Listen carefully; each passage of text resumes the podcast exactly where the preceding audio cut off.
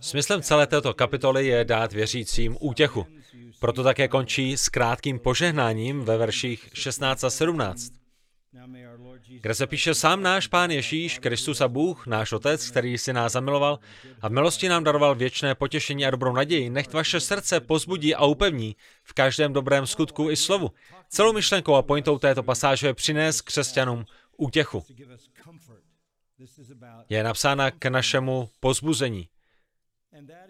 A to je také Pavlův záměr v obou jeho dopisech tesalonickým. Na chvíli se ale vraťme zpátky do první tesalonickým, do čtvrté kapitoly a na konci čtvrté kapitoly zde čteme o vytržení církve. Což je další přicházející událost v božím prorockém kalendáři. Očekáváme, jak čteme ve verši 16, že sám pán se stoupí z nebe za zvuku polnice, hlasu archanděla a boží polnice a mrtví v Kristu vstanou nejdříve, potom my živí, kteří tu budeme ponecháni, budeme spolu s nimi uchváceni v oblacích. A tak už navždy budeme s pánem, proto se těmito slovy navzájem pozbuzujte. Pavel jim v podstatě říká, když budete očekávat budoucnost, buďte pozbuzeni, protože nadcházející událostí je to, že pán se stoupí z nebe. Uslyšíte hlas archanděla boží polnici a těla zesnulých věřících, jejichž duše jsou u pána, budou skříšena z hrobu a potom i my, živí, budeme uchváceni do oblak k setkání s pánem. To nás čeká. Tady pán nepřichází v soudu, nic o soudu zde nečteme. Tuto událost nazýváme jako vychvácení věřícího nebo vytržení církve. Toto je naše naděje a toto nás všechny čeká. Tedy všechny v církvi Pána Ježíše Krista. Vytržení nepředchází žádné znamení, je to bezprostřední událost. A pán se vrátí, se stoupí do oblak a my se s ním ve vzduchu střetneme těla zemřelých, stanou první a spojí se se svými dušemi, které jsou nyní u pána. Všichni budeme společně vytrženi k pánu a také oděni do nových těl na cestě do nebe. Potom nás pán vezme na svatební hostinu Beránka, kde nám budou také předány odměny. Buďte pozbuzeni, ať už lidé říkají cokoliv, protože vždy mezi námi bude mnoho hlasatelů zkázy, Nepřestává mě udivovat, jak jistí samozvaní křesťané prodávají například zásoby jídla do posledních časů. Aby lidé mohli přežít dobu soužení. Mám pro vás novinku. Pokud jste věřící, nic přežívat nebudete muset, protože zde už nebudeme. Z tohoto světa budeme vytrženi. Tito lidé se ale snaží vyděsit lidi a vydolovat z nich peníze pod falešnými sliby. Je to špatná a podvodná teologie, ale my, kdo známe Boží slovo, víme, že máme očekávat na Pána. Ne na to, jak přijde svět soudit, ale na to, jak nás ze světa vezme. A poštol Pavel začíná první tesalonickým 1.9 slovy.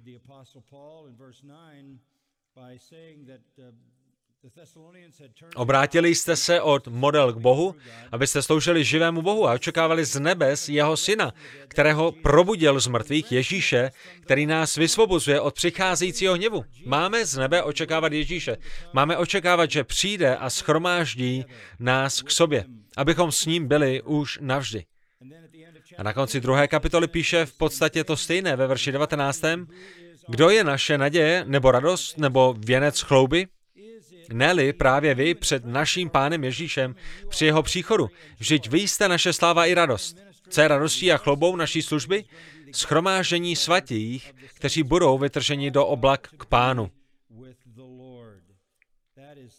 To jsou neuvěřitelně pozbuzující skutečnosti. I na konci třetí kapitoly Pavel píše, Ať pán upevní vaše srdce, aby byla bezúhoná v svatosti před Bohem a naším Otcem v příchodu našeho pána Ježíše se všemi jeho svatými. Tato událost je nám zde stavěna jako naše naděje a jistotná a pozbuzující realita. A poté ve čtvrté kapitole v pasáži o vytržení čteme ve verši 18. Proto se těmito slovy navzájem pozbuzujte. A v páté kapitole čteme o dní páně. Po vytržení přichází období zvané Den páně. Chronologie je zde záměrná. Nejprve budeme vytrženi k pánu do oblak, abychom už navždy byli s ním, tím se máme pozbuzovat. V páté kapitole, třetím verši čteme, Když lidé budou říkat pokoj a bezpečí, tehdy na ně náhle přijde zkáza jako porodní bolesti na těhotnou ženu a jistě neuniknou. Vy však, bratři, nejste ve tmě, aby vás ten den přepadl jako zloděj. My zde už nebudeme, věřící už tu nebudou.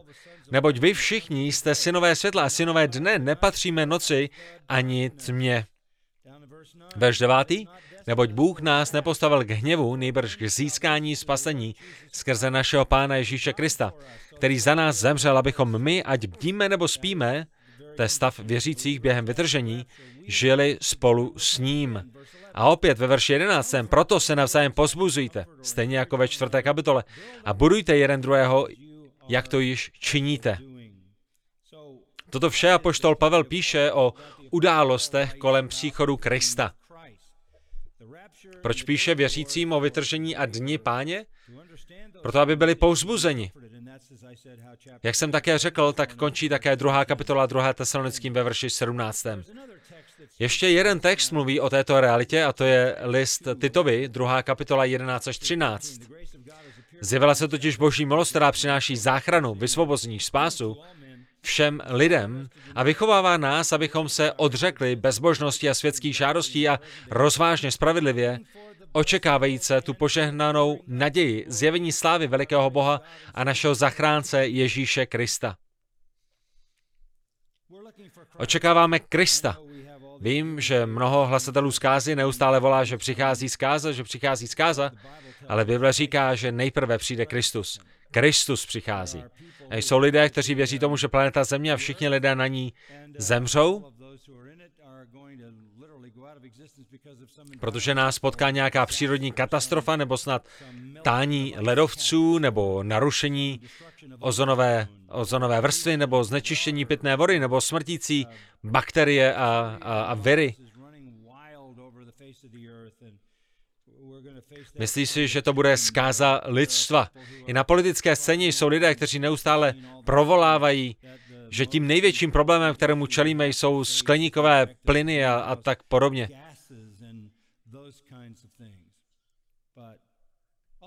Nic takového. Budoucnost pro věřící je velice jasná. Předtím, než na tento svět přijde soud, od dní páně věřící budou vytrženi. Jsou vytrženi, jak čteme ve čtvrté kapitole první tesalonickým, a poté přichází den páně, hrůzná doba soudu, o které se píše v páté kapitole. To už zde, to už zde ale nebudeme. Nebudeme zde. Máme očekávat na Krista a proto nemusíme žít ve strachu, ale v utěšení, naději, radosti, lásce, protože ten stejný Bůh, který stvořil a udržuje vesmír, je rovněž Bohem, který vesmír také završí podle svého plánu. A vše nám řekl předem. Vytrhne věřící a pak začne soudit svět v období zvaném soužení. Druhá polovina tohoto období se nazývá velké soužení protože dojde k převládnutí satanových sil na zemi a s tím také poslední boží soudy, které završí Kristův příchod. A na samotném konci pán přetaví celou zemi. Znovu stvoří planetu, zemi se vší, co je na ní. A poté ustanoví svou tisíciletou vládu, po které přetaví celý vesmír a stvoří nové nebe a novou zemi, což bude náš věčný domov. Celá budoucnost je v božích rukou. Celá je v božích rukou. Proto klidně sečte trávu, lovte zvěř, bez obav.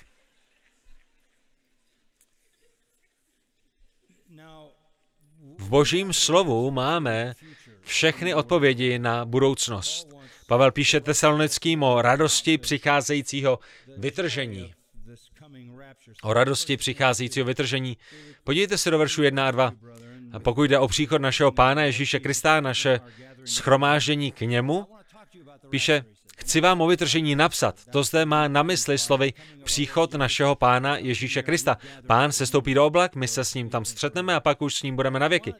Chci vám o tom napsat, abyste se abyste se nenechali snadno otřást ve svém poznání. Ani velikat nechce, aby se žádný věřící bál přicházejícího soudu. Opravdu se nemusíte bát božího plánu pro budoucnost. Nelekejte se eschatologických záležitostí.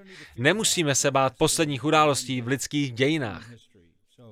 A proto jim Pavel píše, abyste se nenechali snadno otřás ve svém poznání ani velikat, ale oni se báli. Oni byli otřeseni. Proč byli otřeseni, když jim Pavel v prvním dopise napsal, že pán je vysvobodí od toho hněvu, který přijde od dně páně, jak ho popisuje celé písmo? Den páně popisuje jak starý, tak nový zákon, mimochodem jako období ohromného a velkého božího soudu nad bezbožnými. Proč ale byli velikáni? Proč byli vyvedeni z míry a otřesení, když věděli, že nejprve musí dojít k vytržení? Jinu, očividně je vyděsili a vyvedli z míry duchové, nebo duch kázání, nebo falešně, falešně podepsaný dopis. A přišli k ním falešní učitelé, kteří v podstatě předstírali, že jsou pod vedením ducha, nějakého božského ducha, a že pro ně mají poselství z nebe. A toto poselství měla také potvrdit údajná zpráva od Pavla. Někdo je doslova zasypal špatnou eschatologií, která je učila, že věřící projdou dnem páně a dokonce, že den páně už i nastal, tak se jim snažili vysvětlit to pronásledování, kterým procházeli. Proto jim Pavel píše nápravný dopis. Píše jim o vytržení církve, chce potěšit uprostřed jejich soužení, píše jim dopis naděje, radosti a lásky a celou věc také vyjasňuje. Jedna věc je zde ale zřejmá a všem nad slunce jasná. Párkrát jsme se o ní už zmínili. Ze všeho, co Pavel píše, je jasné toto. Pavel očekával, že věřící budou vytrženi z tohoto světa ještě před začátkem dne páně. Jak říkáme, vytržení před soudem neboli pretribulační vytržení. Někdo k ním ale musel přijít a přesvědčovat je, že tesaloničtí už jsou uprostřed dne páně, jako by snad žádné vytržení ani nebylo, nebo jako by bylo odloženo, nebo že ho propásli. Pavel se proto snaží jejich rozpaky rozptýlit, protože si opravdu mysleli, že den páně už nastal. Mnoho lidí si to dnes myslí také, říká se jim post-tribulacionisté. A ti věří tomu, že pán vytrhne svou církev až na konci velkého soužení, dne páně. Toto si mysleli také testalonečtí, protože mezi ně přišli svůdci, aby vysvětlil jejich zmatení, zmírnil jejich strach a potěšil jejich vyděšená srdce, Pavel jim vysvětluje, že vytržení neprošvihli a že den páně ještě opravdu nenastal. Když studujeme tento text, chtěl bych ho rozdělit do několika bodů. Nejprve Pavel říká, nebuďte svedeni. Takže první bod, nebuďte svedeni. Verš třetí, ať vás nikdo žádným způsobem nesvede, protože nenastane den páně z verše druhého, Den páně je vyvrcholením období soudů. Protože nenastane, dokud napřed nepřijde odpadnutí a nebude zjeven ten člověk bezákonnosti, hříchu, syn záhuby. Nebuďte svedeni, nebuďte oklamáni. Svod v lidech vytváří obavy a strach. Nebuďte proto svedeni špatnou teologii. Něco vám řeknu, špatná eschatologie je špatná teologie a špatná eschatologie je svod. Když je eschatologie špatná, následky jsou stejně tak hrozivé, jako když je i jiná teologie špatná. Je to veliká satanova snaha, aby věřící žili ve strachu, protože si s takovou budou myslet, že dnem páně projdou. A takoví lidé žijí ve strachu a Kolikrát si také schromažďují zásoby, aby přežili období božího hněvu. To je ale svod. Nebuďte svedeni. Za druhé, nebuďte zapomnětlivými. Hned se k tomu dostaneme. Verš třetí, protože nenastane, dokud napřed nepřijde odpadnutí a nebude zjeven ten člověk bez zákonnosti který se staví na odpor proti všemu a pišně se pozvedá nade všecko, čemu se říká uctívání. Takže sám usedne jako Bůh do boží svatyně a bude se vydávat za Boha. Nespomínáte si, že jsem vám toto říkal? Druhý bod, Nebuďte zapomnětlivými. Nebuďte zapomnětlivými. Nespomínáte si, že jsem vám toto říkal ještě, když jsem byl u vás? Už jste zapomněli? Vždy jsem vám tohle to říkal. Vše jsem vám řekl. Nejprve nastane vytržení církve, kdy se s pánem střetneme v oblacích, poté půjdeme do nebe, kde proběhne svatební hostina beránka a naše věčné odměny, jak čteme v knize Zjevení, A poté už budeme navěky s pánem. Budeme pryč ze země, než den páně nastane. Nespomínáte si, že jsem vám tyhle ty věci řekl. Řekl jsem vám o vytržení. Učil jsem vás od ní páně a přicházejícím soudu, ale také jsem vám řekl, že nejprve musí přijít muž bez zákonnosti. Syn záhuby, který ovládne svět. Tomu předchází také událost, kterou Pavel popisuje jako to odpadnutí. Apostaze. Pavel jim říká, že den páně ještě ani nemohl nastat, protože nejprve musí dojít k odpadnutí a také se musí zjevit muž bez zákonnosti, syn záhuby. Toto vše musí nastat předtím, než den páně započne ve svém ničivém soudu. To se ale ještě nestalo. Ale co má Pavel na mysli, když mluví o apostazi? Je to skutečně apostaze s velkým A. Doslova je to odpadnutí. Je to významná a velká událost, skutečně velká apostaze. Apostaze s velkým A, což bude poslední velké a hromadné odpadnutí od víry. Abychom tuto událost identifikovali, musíme nejprve identifikovat osobu, kterou je muž bez zákonnosti, syn záhuby. Den páně totiž nenastane, dokud se nezeví antikrist, muž bez zákonnosti, syn záhuby. Uprostřed toho všeho také dojde k velkému odpadnutí. A tato událost bude spouštěčem posledních božích soudů v druhé polovině období dne páně, velkého soužení.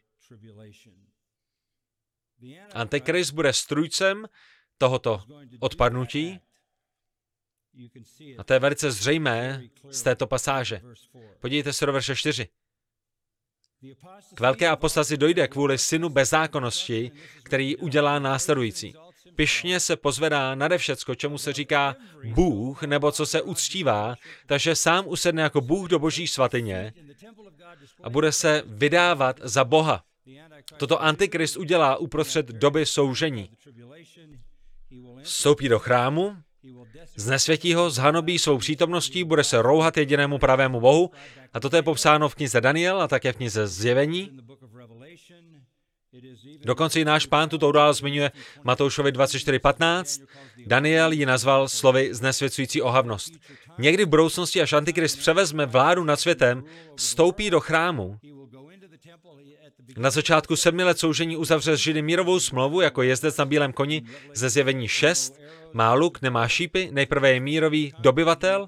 Podle Daniele 9 nejprve uzavře s národem Izrael mírovou smlouvu o ochraně, tehdy už bude globálním celosvětovým vůdcem, bude vypadat jako zachránce světa a ochránce Izraele, ale jakmile bude jeho moc na vrcholu, prostě toho sedmletého období spáchá tuto znesvěcující ohavnost. Obrátí se proti Izraeli a začne ho ničit. Doslova propukne peklo. Na zemský povrch budou propuštěni démoni, kteří byli spoutáni v pekle už z dob knihy Genesis. Celá země bude obležena satanovými silami. Sám Antikrist se usadí v chrámu a bude se vydávat za Boha. To je to největší ze všech rouhání, které v této době vykoná poslední Antikrist. Tesalonští nemohli v této době ještě být, protože takový globální vůdce se ještě neukázal. Nikdo neuzavřel takovou smlouvu s Izraelem a nikdo nespáchal takovou ohavnost jako tento muž bez zákonnosti. Den páně ještě nenastal. Pokud chcete s nadějí a radostí očekávat Kristův příchod, nebuďte svedeni falešnými učiteli se špatnou eschatologií. A nezapomínejte na to, co písmo jasně říká, jak je Pavel také vyučoval. Za třetí, nezůstávejte v nevědomosti. A to je velice důležitý bod. Nezůstávejte v nevědomosti. Aby se Pavel ujistil, že jeho čtenáři budou rozumět osobě Antikrista, předkládá jim čtyři vlastnosti, které budou Antikrista a jeho kariéru charakterizovat. Čtyři vlastnosti. A jsou skutečně pozoruhodné. Jak obecně vzato, tak i jejich jednotlivé detaily. Antikristovou kariéru charakterizují čtyři vlastnosti. Za prvé, jeho zjevení. Podívejme se do šestého verše. Také víte, co ho nyní zadržuje, aby byl zjeven až ve svůj čas. Pavel mluví o jeho odhalení. Je zde použito slovo zjevení v šestém verši. Ve verši 3 Antikrista popisuje jako muže bezzákonnosti, který bude ve svůj čas zjeven podle verše 8. Dojde k jeho odhalení. Mohli bychom říct, že to bude jeho inkarnace, vtělení, jeho vstoupení do lidského těla. Bude odhalen, ale v té době ještě nebyl. Také víte, co ho nyní zadržuje, aby byl zjeven až ve svůj čas. Víte, co ho v tento čas ještě zadržuje? Jak to mohli vědět? Protože to Pavel učil, když byl u nich. Byly to pro ně důležité věci. Antikrist ale nepřijde a nemůže přijít, dokud nenajde jeho čas. Dosud bylo jeho zjevení něčím zadržováno, zdržováno, potlačováno. Je to řecké slovo katako. A my se ptáme, co ho zadržuje, co ho svazuje. Předpokládám, že Satan by si moc přál, aby se Antikrist zjevil už dávno. Možná, že chtěl, aby Antikristem byl jeden z císařů. I hned po pozemské kariéře Pána Ježíše Krista, který přijde a bude páchat satanovu hrůznou práci, jeden z těch císařů, ale Satan byl ještě zadržen a nedošlo k tomu. Možná, že chtěl, aby Antikrist byl nějaký vražedný dobyvatel, ale ani to se satanovi nepodařilo, protože jeho kroky byly zadrženy. Možná, že i sám Adolf Hitler byl satanovou snahou, alespoň nedávnou a nám nejznámější snahou. Aby na zem vstoupilo satanem inkarnované zlo, které se stane tím posledním antikristem. Ale ani to se mu nepodařilo, byl zadržen. Mohl to být kdokoliv jiný, ať už Stalin, Hitler nebo jiný vražedný vůdce. Ti všichni ale byli zadrženi. Nepodařilo se mu to. Antikrista jsme ještě nespatřili. Ještě nepřišel globální vůdce, který uzavře mírovou smlouvu s Izraelem, aby smlouvu později porušil a prohlásil se za Boha ve chrámu božím. Něco ho stále zdržuje. Něco satanovi zabraňuje, aby se mu to podařilo. Co to ale je? Někteří se domnívají, že je to zvěst Evangelia. V Matoušovi 24.14 čteme, že Evangelium bude zvěstováno celému světu a poté přijde Kristus. Musí být zvěstováno do všech končin světa, ale je zvěst Evangelia tím, co zadržuje satana? Jiní si myslí, že je to nějaké speciální svázání satana. Satan bude během tisíciletého království svázán na tisíc let, ale očividně není svázán nyní, protože mezi námi prochází jako řvoucí hlev a hledá, koho by pohltěl. Jiní navrhují, že by to mohla být církev, protože Matoušovi 13 a 14 čteme, že církev je světlem a solí. Ale světlo a sůl nejsou silami, které zadržují, ale které konzervují. Světlo je pravda, symbol pravdy a spravedlnosti. A tak Bůh skrze svůj lid zachovává na tomto světě pravdu a spravedlnost. Ale to samo o sobě není moc k zadržení zla. Naopak, svědectvím Bible je to, že se zlými lidmi to půjde k horšímu. Zlo se má stupňovat.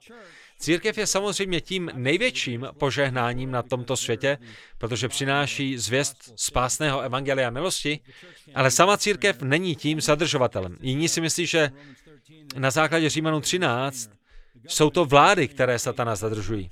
To rozhodně není pravdou. Vlády nevyvíjí žádnou snahu pro to, aby zadrželi vliv a moc na přirozených bytostí. Jiní navrhují, že zadržovatelem je princip zákona a morálky, který je v lidských srdcích. Kdysi dávno si někteří bibličtí komentátoři mysleli, že to je římská říše, ale ta už dnes ani neexistuje. I archanděl Michael byl některými navrhován na základě jeho jednání v knize Daniel. Ale nic z toho skutečně nefunguje. Protože ani andělé, stejně jako lidé, ať už individuálně nebo kolektivně, společně, nemohou zastavit satana. My satana nemůžeme zadržet. Ani Michael mu nemohl zabránit, jak čteme v Judovi 9.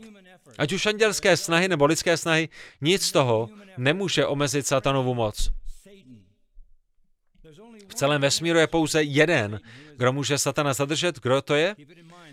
Uvědomte si, že i ďábel je božím ďáblem. Nikdy nemůže překročit hranice toho, co mu Bůh dovoluje. Moc, která zadržuje satana od toho, aby na svět přivedl svého antikrista a apostazii, je sám náš pán. Je zde boží moc, která dosud zadržovala satanovy plány. Muž bezákonnosti nemůže být zjeven, dokud ho boží moc nepropustí. Tesaloničtí toto věděli. A proto také měli vědět, že ještě nejsou ve dní páně, protože Antikrist ještě nebyl zjeven. Z jakého důvodu je zadržován? Vraťme se do verše 6. Je zadržován proto, aby byl zjeven ve svůj čas. Přijde v Bohem určený čas. Job 42.2 Vím, že dokážeš cokoliv a žádný plán pro tebe není nemožný, nemůže být zničen. Izajáš 46.10. Můj plán, pravý hospodin, se naplní. Nenaplní se plán satana ani démonů, ani lidských snah. K žádnému ďábelskému plánu nedojde, pokud a dokud to Bůh nedovolí. Boží plán a jeho svrchovanost vládnou nadevším. Zlo nikdy nemůže překročit Bohem stanovené meze. Antikrist bude zjeven přesně ve svůj čas, v čas, který Bůh určil. A toto je velice zajímavé, protože v Galackým 4.4 čteme, když však přišla plnost času. Když však přišla plnost času. Když však přišla plnost času, vyslal Bůh svého syna. V božím plánu bylo, aby byl Bůh syn inkarnován v přesně určený čas. Židé ho očekávali už celá staletí, staletí a staletí, ale Kristus se narodil přesně v Bohem určený čas. A tak jako Bůh předurčil čas pro příchod jeho syna, vtěleného syna Božího, Stejně tak Bůh předurčil čas, ve kterém se zjeví muž posedlý satanem. Jeho zjevení je předurčeno v božím prorockém kalendáři. Rozumějte? Satan se v podstatě snaží Krista napodobit. Chce mít svého muže, který bude obdařen jeho nadpřirozenou mocí. Je to jeho falešný Kristus, pseudo-Kristus, antikrist. Ten se ale nezjeví, dokud mu to Bůh nedovolí. Podívej se, podívejte se do verše 7. Neboť tajemství této bezákonnosti již působí, jen čeká, dokud ten, kdo je nyní zdržuje, nebude z prostředků vzat. To neznamená, že bezákonnost tu není. On sice mužem bezákonnosti je, je posledním stělesněním bezákonnosti. Bezákonnost je jen jiné slovo pro hřích, je to vzdor, spoura proti Bohu.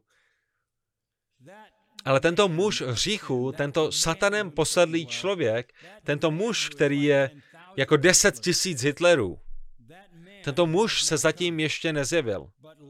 Ale bezákonnost už působí. Protože, jak se píše v 1. Janově 4.3, do světa vstoupilo už mnoho antikristů. A duch antikrista už působí po celém světě. Ten, kdo popírá, že Ježíš je Kristus, to je antikrist. Antikristova bezákonnost již působí všude. Ale tajemství bezákonnosti, to jsou ještě nezjevené aspekty této bezákonnosti.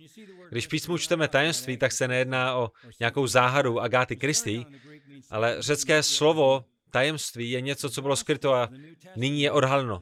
I novozákonní evangelium je v tomto smyslu tajemstvím, protože ještě ve starém zákoně nebylo odhaleno.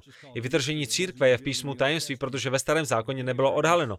To, že věřící křesťané jsou v Kristu, i to je tajemství, které bylo odhaleno v novém zákoně. Pavel je apoštolem, který nám pro tuto dobu odkryl několik tajemství z minulosti. A samotné vzkříšení bylo tajemství, které je nyní odhaleno. Takže tajemství bezákonnosti, dosud skrytá realita zjevení Antikrista, ještě nebylo odhaleno. Ale tajemství jeho bezákonnosti již působí. Bezákonnost je všude kolem nás. V 2. Timoteovi 3.13 čteme, že se zlými lidmi věci půjdou jen k horšímu.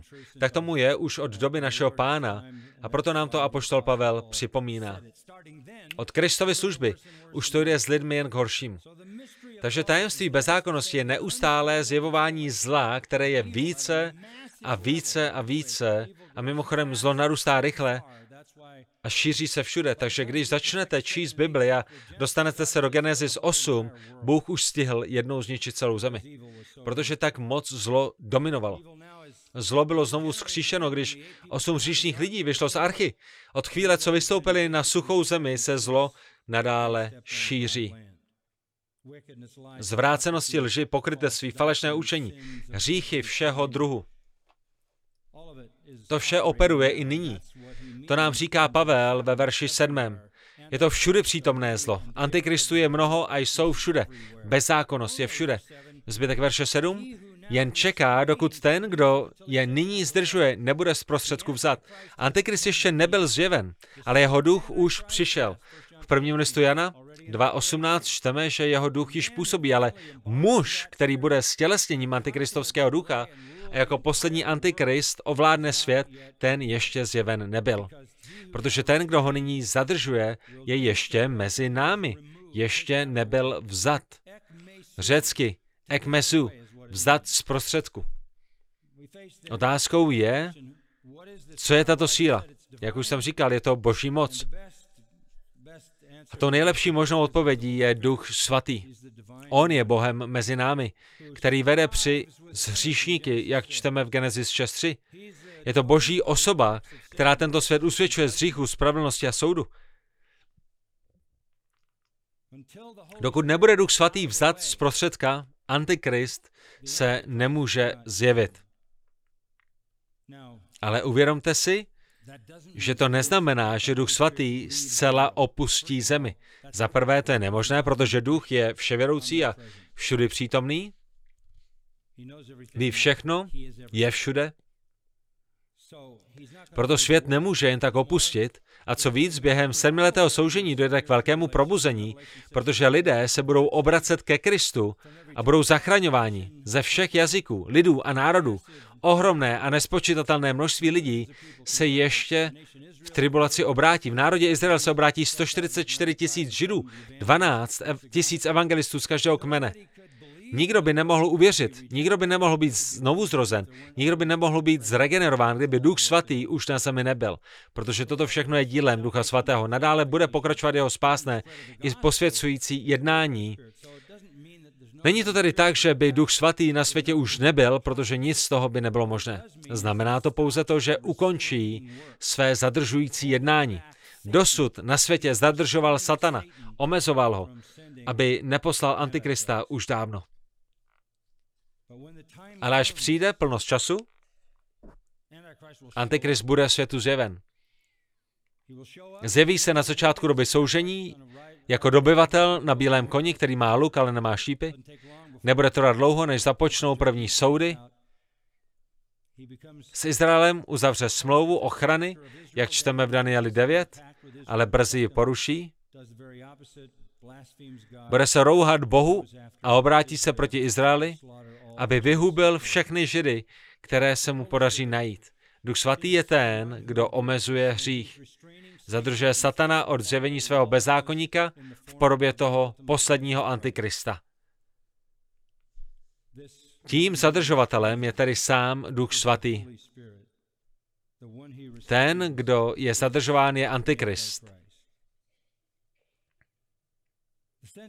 Smyslem celého tohoto verše je, zdá se toto. Přestože si je Satan dobře vědom toho, že dosud je od inkarnace Antikrista zadržován, i tak se snaží napodobit druhou osobu Boží trojice, tedy jen tak, jak je toho sám schopen. Druhá osoba Boží trojice se stala člověkem, pánem Ježíšem Kristem. I Satan chce svého muže. Chce někoho, nad kým bude mít absolutní moc a kontrolu. Chce muže, který až do krajnosti vykoná jeho vůli, stejně jako Kristus vykonával vůli Boha Otce, ale dosud je ďábel frustrován tím, že se mu to stále nedaří, protože jeho jednání je zadržováno. Je zadržován duchem svatým. Až dokud nenastane Bohem stanovený čas. Tehdy, jak čteme ve verši 7, bude zadržovatel vzat stranou. Kdy se to stane? Verš 8. Poté budou zjeven ten bezzákonný, poté bude zjeven ten bezzákonný. Jakmile Duch Svatý ustoupí a povolí svou zadržující moc, tehdy okamžitě započne zuřivá a krutá satanova práce.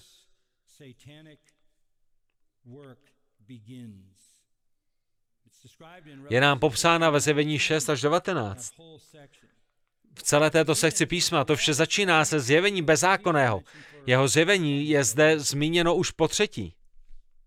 V minulých týdnech už jsme se dívali na to, jak bude vypadat jeho kariéra s ní Daniel, takže k tomu už se dnes vracet nebudeme. Ale jen abychom si připomněli Pavlova slova, zdůraznili jsme si jeho zjevení v Bohem určený čas. Za druhé, když mluvíme o jeho kariéře, podívejme se na jeho zničení. Verš 8.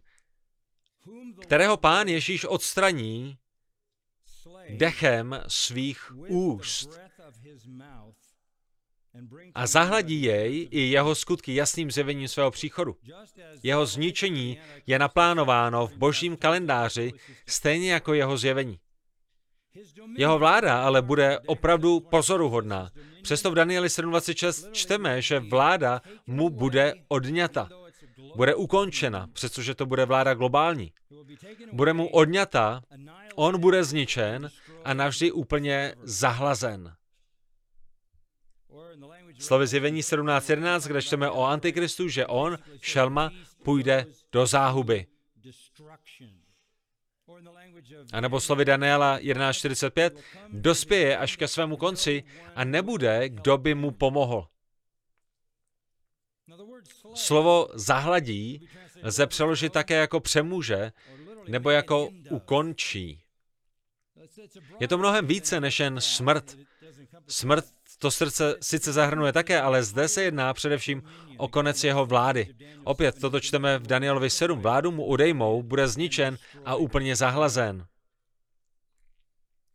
Nejen, že jeho vláda bude u konce, ale skončí zde i jeho život. Je to jeho konec. Je to jeho zničení. Řecky katargezej zahlazení, zničení. Pán tohoto muže zahubí, když také ukončí jeho celosvětovou vládu. A jak to udělá? Dechem svých úst. Vysloví nad ním svůj soud. Je to satanův falešný Kristus, napodobenina pána Ježíše Krista. Bude mít svou peruzi, příchod, stejné odhalení jako pán Ježíš, bude mít pro svět své poselství, ale je to jen lež a svod. Bude mít moc, aby konal zázraky, divy a znamení a dokonce bude nějakým způsobem, způsobem skříšen z mrtvých. Bude mít na lidi ohromný vliv. Bude to nadpřirozený člověk, protože skrze něj operuje nadpřirozená osoba. Je to falešný Kristus. Jeho zjevení je falešné, jeho poselství je falešné. Má falešnou nadpřirozenou moc, bude mít falešné vzkříšení z mrtvých. A jeho konec bude rychlý. Jak se to stane? Pojďme zpátky do verše 8. Bude zahlazen jasným zjevením Kristova příchodu. Jeho konec nastane při Kristově příchodu. Pán Ježíš Kristus se viditelně zjeví celé zemi ve své slávě. A naprosto ochromí troufalého, domýšlivého a arrogantního bezzákonníka. Toto jsou tak úžasné skutečnosti,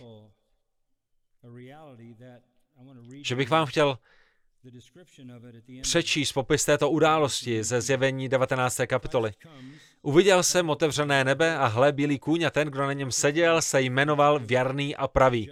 Spravedlivě soudí a bojuje. Jeho oči byly jako plamen ohně a na hlavě měl mnoho diadémů. Má napsané jméno, které nezná nikdo, jen on. Je oblečen do pláště zborceného krví a jeho jméno je slovo boží a vojska, která jsou v nebi. Jela za ním na bílých koních oblečená do bělostného čistého kmentu. Z jeho úst vychází veliký ostrý meč, aby jim byl národy. Bude je pást železnou berlou. Dech jeho úst je ostrý meč. Na plášti a na svém boku má napsáno jméno král králů a pán pánů. A uviděl jsem jednoho anděla, jak stojí ve slunci, mocným hlasem zvolal na všechny ptáky. Pojďte, schromážděte se k veliké boží hostině, abyste jedli těla králů a těla vojevůdců a těla silných, těla koní i těch, kdo na nich sedí, těla všech svobodných i otroků, malých i velkých. Toto je ten finální soud na hříšníky této země. A uviděl jsem šelmu Antikrista, krále země, jejich vojska schromážděna, aby rozpoutali válku proti tomu, jenž seděl na koni a proti jeho vojsku. Antikrist se pokusí postavit proti přicházejícímu Kristu. Ale šelma byla zajata a s ní falešný prorok, který před ní činil znamení, jimiž svedl ty, kdo přijali cejch šelmy a kdo se klaněli jejímu obrazu. Ti dva byli zaživa uvrženi do ohnivého jezera hořícího sírou. Ostatní byli zabiti velkým mečem, který vyšel z jeho úst a všichni ptáci se nasytili jejich těly. V jeho ústech není skutečný meč, samotný jeho dech je smrtící. Pán doslova zahledí bezbožné antikrista a falešného proroka a uvrhne je do pekel. Viděli jsme tedy jeho zjevení a zničení. Za třetí čteme zde také o antikristově moci. Jaká bude jeho moc? Verš devátý. Příchod bezzákonného je podle působení satana. Slovo působení je zde řecky energeia, ze kterého máme slovo energie. To, co dělá, dělá skrze sílu satana a dělá také se vší mocí, znameními. Jeho moc pochází od satana. Působí mocnými znameními a divy. Slovo moc je zde řecky dunamis.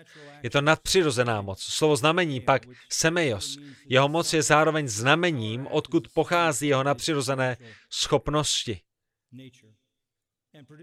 A také dělá divy, lživé zázraky. Takže tento Antichrist bude dělat velkolepé věci. Mocné divy. Nelze říct, že se bude jednat o podvrhy, protože všechna nadpřirozená moc démonů, která bude stát za ní, za ním, umí také konat podivuhodné věci, podobně jako faraonové, faraonovi mágové. Mimochodem, všechny tyto věci, moc znamení a zázraky charakterizovaly také službu Ježíše Krista.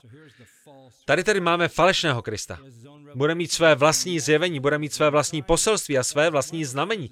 Jedním z těchto znamení bude i falešné vzkříšení z mrtvých.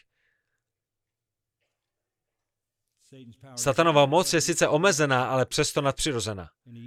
Použije si ji ke svým cílům. O tom si můžeme přečíst ve zjevení 13. kapitole. Dělal živé zázraky, to ale neznamená, že jsou to obyčejné kejkle. Je to proto, že vyzdvihují lež. Jsou lživé, protože podporují lež. Když na konci verše 9 čteme, že působí lživými zázraky, vysvětlení dostáváme ve verši 10 a s veškerým klamem nepravosti. S veškerým klamem nepravosti. Jsou to lži. Vše, co dělá, vyzdvuhuje lež. Vždyť si vzpomeňte, že sám usedne v chrámu jako Bůh. Svět uvěří, že On je Bohem. Svět dokonce přijme i jeho cejch, i jeho znamení. Celé jeho jednání charakterizuje lež, svod, blud. Podvede lidstvo tak, aby si myslelo, že Antikrist je Kristus, že jeho vlastní moc pochází od Boha, že on sám je božím mužem, že je spasitelem světa, že je tím, kdo má přijímat uctívání. Všechny satanovi nadpřirozené schopnosti mu budou k tomuto svodu k dispozici.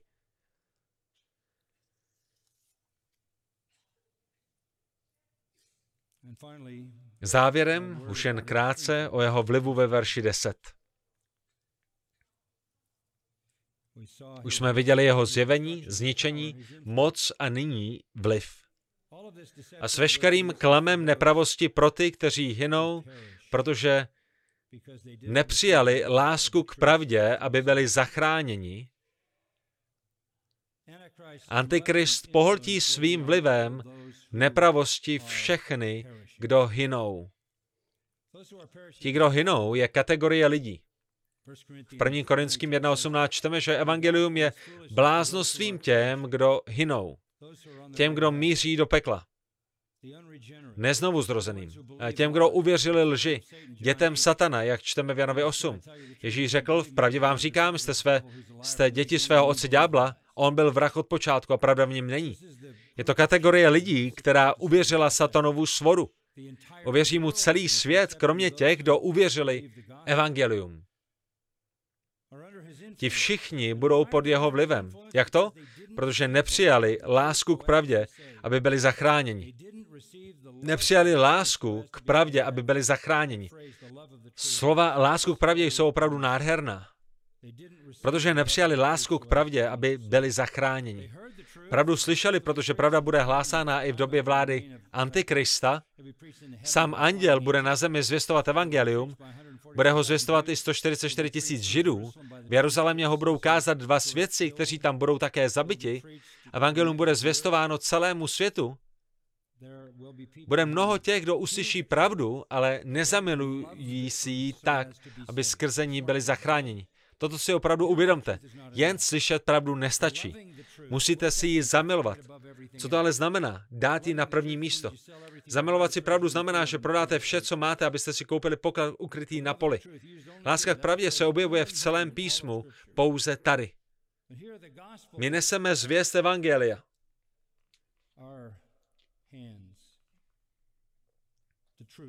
Pravdu Evangelia. Tito lidé ji ale nepřijali. Neuvítali ji s láskou.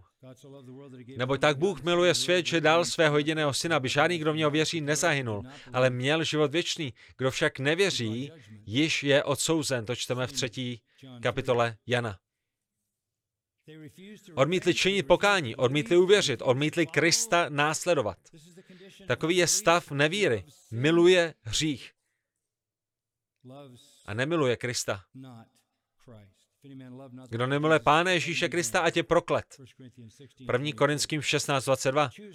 Zvolili si nevíru. A proto padnou za oběť veškerého vlivu Antikrista. Nejsou spaseni. Podívejte se na výsledek této vědomé nevíry ve verši 11. Co je důsledkem jejich nevíry? Proto, protože si nezamilovali pravdu, aby byli zachráněni, proto na ně Bůh posílá mocné působení bludu, aby uvěřili lži.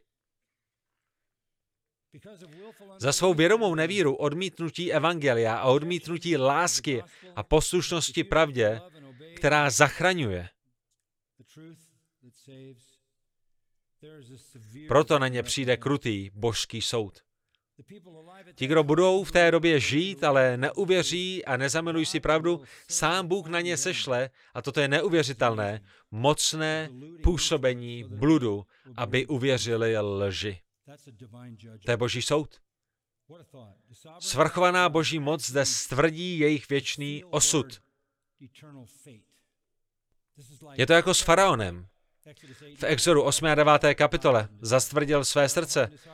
Farao zatvrdil své srdce, ale Bůh zatvrdil také jeho srdce. Zatvrdíte své srdce, to je vaše vůle, sám Bůh zatvrdí vaše srdce k věčnému zatracení. V přísloví 5.22 čteme ničemu, polapí jeho vlastní viny, provazy svého hříchu, bude zajat. Božím soudem je zatvrzení srdcí. Sám Bůh na lidi sešle mocné působení bludu, mocný svod, aby ti, kdo ho odmítli, uvěřili lži, satanově lži o Antikristovi. Soud přichází ve formě neschopnosti spatřit pravdu. Je to neschopnost si pravdu zamilovat a být tak spasen. Takoví budou Bohem spravedlivě odsouzeni k tomu, aby přijali pouze satanovy lži. Věromě si zvolili lež, takže přijde čas, kdy si už nebudou ani moc zvolit cokoliv jiného než lež. Právě tak si Bůh používá satana a antikrista jako nástroje k, zatr- k strestání těch, kdo hynou a odmítají milovat pravdu. První královská 22, tam čteme o tom, jak pán seslal lživého ducha do úst falešných proroků. V první paralipomenon 21 čteme o tom, jak Bůh si použil satana k tomu, aby David provedl sčítání Izraele. Bůh nikoho do nevíry nevede, ale trestá vědomou nevíru lidi tím, že spečetí jejich osud. Ti, kdo odmítnou pravdu, budou vydáni lžím, které je zatratí. Hříšník, který odmítne světlo a zvolí si temnotu, temnotou také dostane. Když zatvrdí své srdce, zatvrzeným také zůstane. Když odmítne milovat pravdu, uvěří lživému duchu a zamiluje si lži. Když odmítne věčný život, dostane věčnou smrt. Jak tomu bylo po celé věky, ti, kdo se trvávají ve svých hříších, brzy jednou také zjistí, že už jim ani nejsou schopni uniknout. Ti, kdo hynou, odmítají spásné evangelium, odmítají milovat Krista a milují svůj hřích. Nevěří pravdě a raději si zvolili lži. Nechtějí následovat Boha raději jdou za satanem. A pokud neučiní pokání, jednou ani nebudou mít na výběr. Takový je Antikrist, jeho kariéra a jeho budoucnost. My ale neočekáváme Antikrista. Je to tak? Pokud chcete žít v radosti, lásce a naději, potom musíte očekávat Krista, který nás zachraňuje od přicházejícího hněvu. Otče, děkujeme ti za tvou pravdu. Tvou pravdu milujeme. Otevřel si naše oči tvé pravdě. Opravdu ti vřele děkujeme. Že jsi z nás od počátku vyvolil ke spáse v posvěcení ducha a víře v pravdu. Děkujeme ti, že jsi s nás povolal k víře v evangelium, abychom vzdávali slávu našemu pánu Ježíši Kristu. V budoucnosti se neobáváme. Nebojíme se smrti? Neděsíme se toho, co přichází na tento svět, protože vše je ve tvých rukou. Ty jsi vše stvořil a vše dovedeš ke svému konci. Dal si nám detailní popis stvoření, dal si nám chronologický popis tvého svrchovaného jednání v lidských dějinách, řekl si nám také, jak vše skončí, Nejprve nastane vytržení, potom období dne páně. A i v tomto čase tvých soudů se mnoho lidí obrátí. Nakonec přijdeš s těmi, které jsi vytrhl, ustanovíš svou pozemskou tisíciletou vládu, opět přetvoříš zemi do edenického stavu, po tisíc let budeš vládnout se svým lidem z Jeruzaléma a na samotném konci rozstavíš celý vesmír a stvoříš nové nebe a novou zemi, kde bude tvá spravedlnost vládnout věčně mezi tebou a tvými svatými. Vše jsi nám napsal předem. Pane, nelze ani vyjádřit naši vděčnost a díku vzdání za ten největší dar odpuštění našich hříchů, spásy a lásky k pravdě. V Kristu jsme dostali nový život, Následujeme Krista, ne Antikrista. Následujeme vtěleného Boha, který se zjevil ve svůj čas.